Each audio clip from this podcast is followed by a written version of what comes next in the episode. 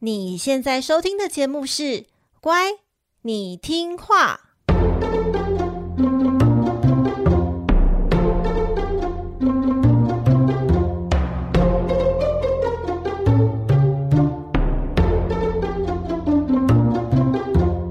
每集介绍一则故事加一幅名画，从故事的关键找出欣赏艺术的线索。只要听懂故事，就能够看懂名画。现在跟着我们一起乖乖听话。大家好，我是葵花子。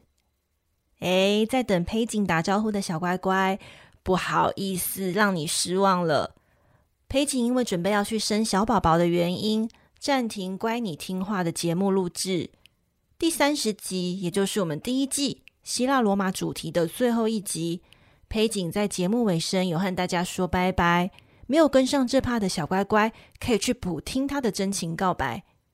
所以第二季的乖你听话将会由葵花子来继续陪伴大家。第二季的节目我们要进入什么样的艺术主题呢？第二季葵花子选择的主题是基督教圣经故事与宗教化。哎，大家不要听到基督教就先哎一声然后关掉好吗？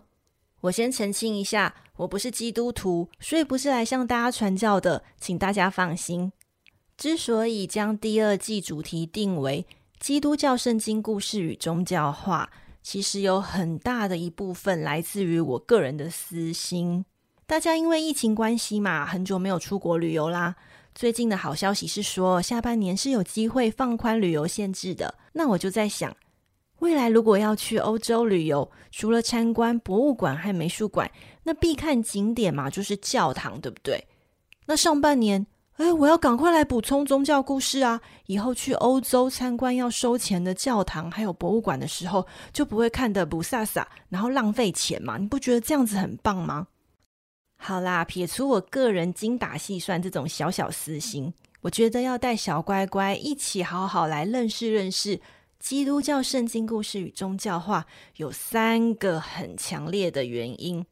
第一个，基督教的精神价值；第二个是圣经故事的文学价值；第三个是宗教化的艺术价值。首先，第一个重要原因是基督教的精神价值。诶，你可能会想说，葵花子，你这个大骗子，你刚刚才说不传教，现在就来和我说什么基督教有多重要？不是啦，我不是要和你讨论形而上的神，而是要从人类历史还有文明角度来切入讨论。根据查到的最新数据，全球 七十七点五亿的人口中，基督徒就占了二十五亿，等于说每三个人当中就有一位是基督徒。不论教徒是否虔诚哦，但不可否认的是，基督教确实是世界上信徒人数最多的宗教。如果把宗教当成一个品牌来看，那基督教的市占率可说是非常的惊人啊，也因此成为西方文明两大重要支柱之一。西方文明是由哪两大重要的精神思想支柱所组成呢？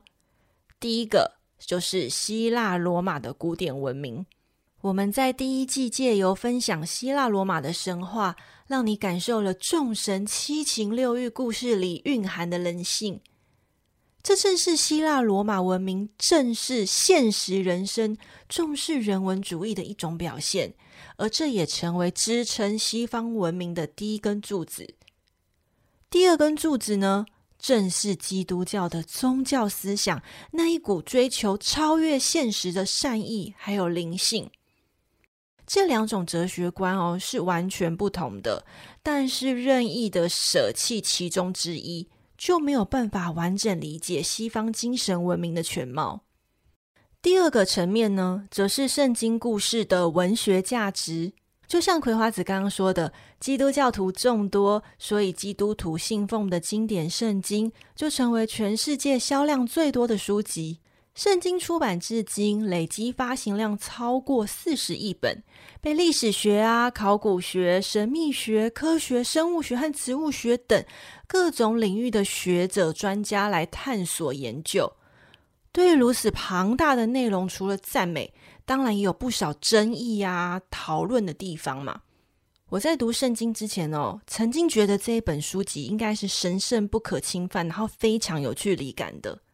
但随着不断阅读的过程哦，我发现里面的故事哦，哦，真的是颠覆我的想象诶。虽然不像希腊罗马神话一样，到处都是众神的七情六欲啊、偷情啊、掠夺啊，有的没的爱恨情仇，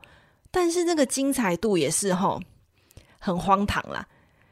更何况以圣经作为灵感取材当中的人物啊、历史典故，还有神秘的符号学，衍生出非常大量的电影、戏剧、小说等等。想想看那些年全球畅销的达文西密码，还有天使与地狱，还有什么悬疑恐怖片，好莱坞那些片子，例如火线追缉令里面谈到的七宗罪，还有那个人魔系列里面那些聪明又变态的凶手，都很喜欢用圣经当作解码的符号，实在是有太多太多从圣经作为灵感的例子了。你想想看嘛，你现在都固定在听，乖你听话了，所以葵花子相信你一定对文学和艺术有某程度的热爱，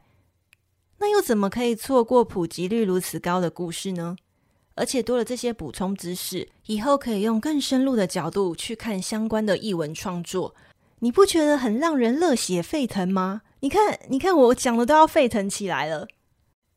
那第三个重要原因呢，就是宗教化的艺术价值。一个宗教要有效的发展，除了它有感动人的信念啊，还有有魅力的领导人，那它还必须要仰赖实体的媒介，才能帮助它顺利的传播还有推广出去，对不对？那文字媒介呢，就是圣经这本书，我刚刚有说过了。那视觉图像媒介呢，则是宗教艺术，包含立体的建筑和雕塑，以及平面的教堂壁画啊、圣经插图等等各类型的绘画。不过最早期的基督教是禁止偶像崇拜的，教堂不能够陈置任何雕像还有人像绘画，所以可以想象当时的基督教推广、哦、就只能仰赖圣职人员还有纯文字的圣经。但是在当时大众不识字、看不懂圣经的情况下，教义是很难有效率的被推广出去，一直到了西元六世纪末，这件事情才有了改善。在当时的教宗格力高里一世的提议之下呢，教会赞同了可以以艺术的形式去持续的推广圣经故事。但后来啊，欧洲经历好几百年的黑暗时期，饱受战争、饥荒、黑死病的冲击，光顾着好好的活下去都是一件很困难的事情了，根本没有心情发展艺术。所以呢，艺术创作是在那段很长的时间是完全没有任何进展的，一直到十四世纪晚期，随着社会稳定富裕，才重新的发展美好的艺术创作。而艺术创作的首要主题就是传播基督教义。许多大名鼎鼎的天才艺术家，像是文艺复兴全盛时期那些你熟悉的达文西啊、米开朗基罗、拉斐尔等等，大量艺术家他们背后的最大金主就是有权有势又有钱的基督教会。而艺术家本身呢，大部分也都是非常虔诚的基督信仰，他们用他们的艺术天分来服侍心目中那种崇高的上帝，然后把圣经故事转化为教堂的祭坛画、壁画、挂画、雕刻等等令人瞠目结舌的艺术作品。只要基督教不停的壮大，富丽堂皇的教堂一间又一间的开，市场就有宗教化的需求。那宗教化呢，就会注入当时流行的审美来全力全速的发展，普及度我甚至高于希腊罗马主题的艺术。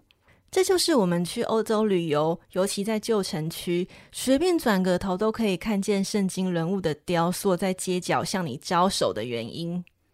乖你听话在第一季分享了许多希腊罗马神话，虽然没有到很完整，但是呢也算是勉勉强强搭建了西方艺术的第一根柱子。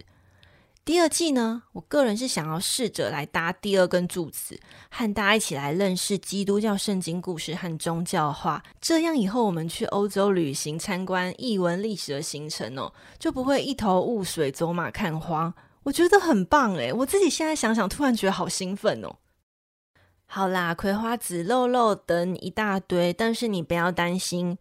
第二季的乖你听话呢，每集一样维持一个故事加一幅名画的形式进行，用轻松讲故事的方式将重点放在故事的本身还有画面的解说上。因为节目的核心就是希望你听完故事就能掌握以这个故事主题发挥艺术创作的重要关键图像元素，最终是希望啊，大家看到一幅画，就算不知道是哪位画家的创作，可是依然能够快速辨认出这个主题。每集节目的故事取自基督教经典圣经，虽然对于基督教徒而言，这一套书籍记录着智慧的语言，但是从文学的角度，我们也可以将圣经视为故事集。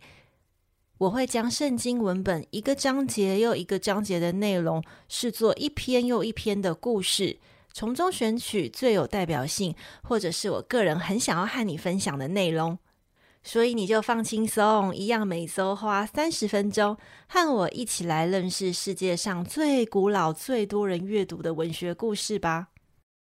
虽然说我把圣经当作故事来讲，但是在准备讲稿的时候啊，有时候会呃一不小心就把讲稿写得太像希腊罗马神话那样，太嗨太狂野太不得体。但是圣经毕竟是宗教经典嘛，它也是世界上最大宗教信仰人口的精神粮食，我很怕自己误会什么，然后散播错误的解读资讯，被广大的教徒们公干说我散播邪说，然后像欧洲中世纪的女巫一样被绑上火刑柱。所以我左思右想，到处的求助，终于找到一位对圣经有深入了解的神秘人物。葵花籽呢和这位神秘人物讨论之后呢，决定邀请他成为我们第二季的客座主持人。下一集开始，他就会来和我们一起聊聊圣经中各种难以理解的故事细节。以上就是乖你听话第二季开播前我想要和你说的话。老实说，第二季开始少了裴景，葵花籽变成一个人独自经营频道还有 I G， 必须要花比以前更多的时间还有心力来维护品质。其实内心有很多很多的不安，但我会加油，就是持续和大家分享有趣又有知识含量的内容，再请大家多多照顾咯。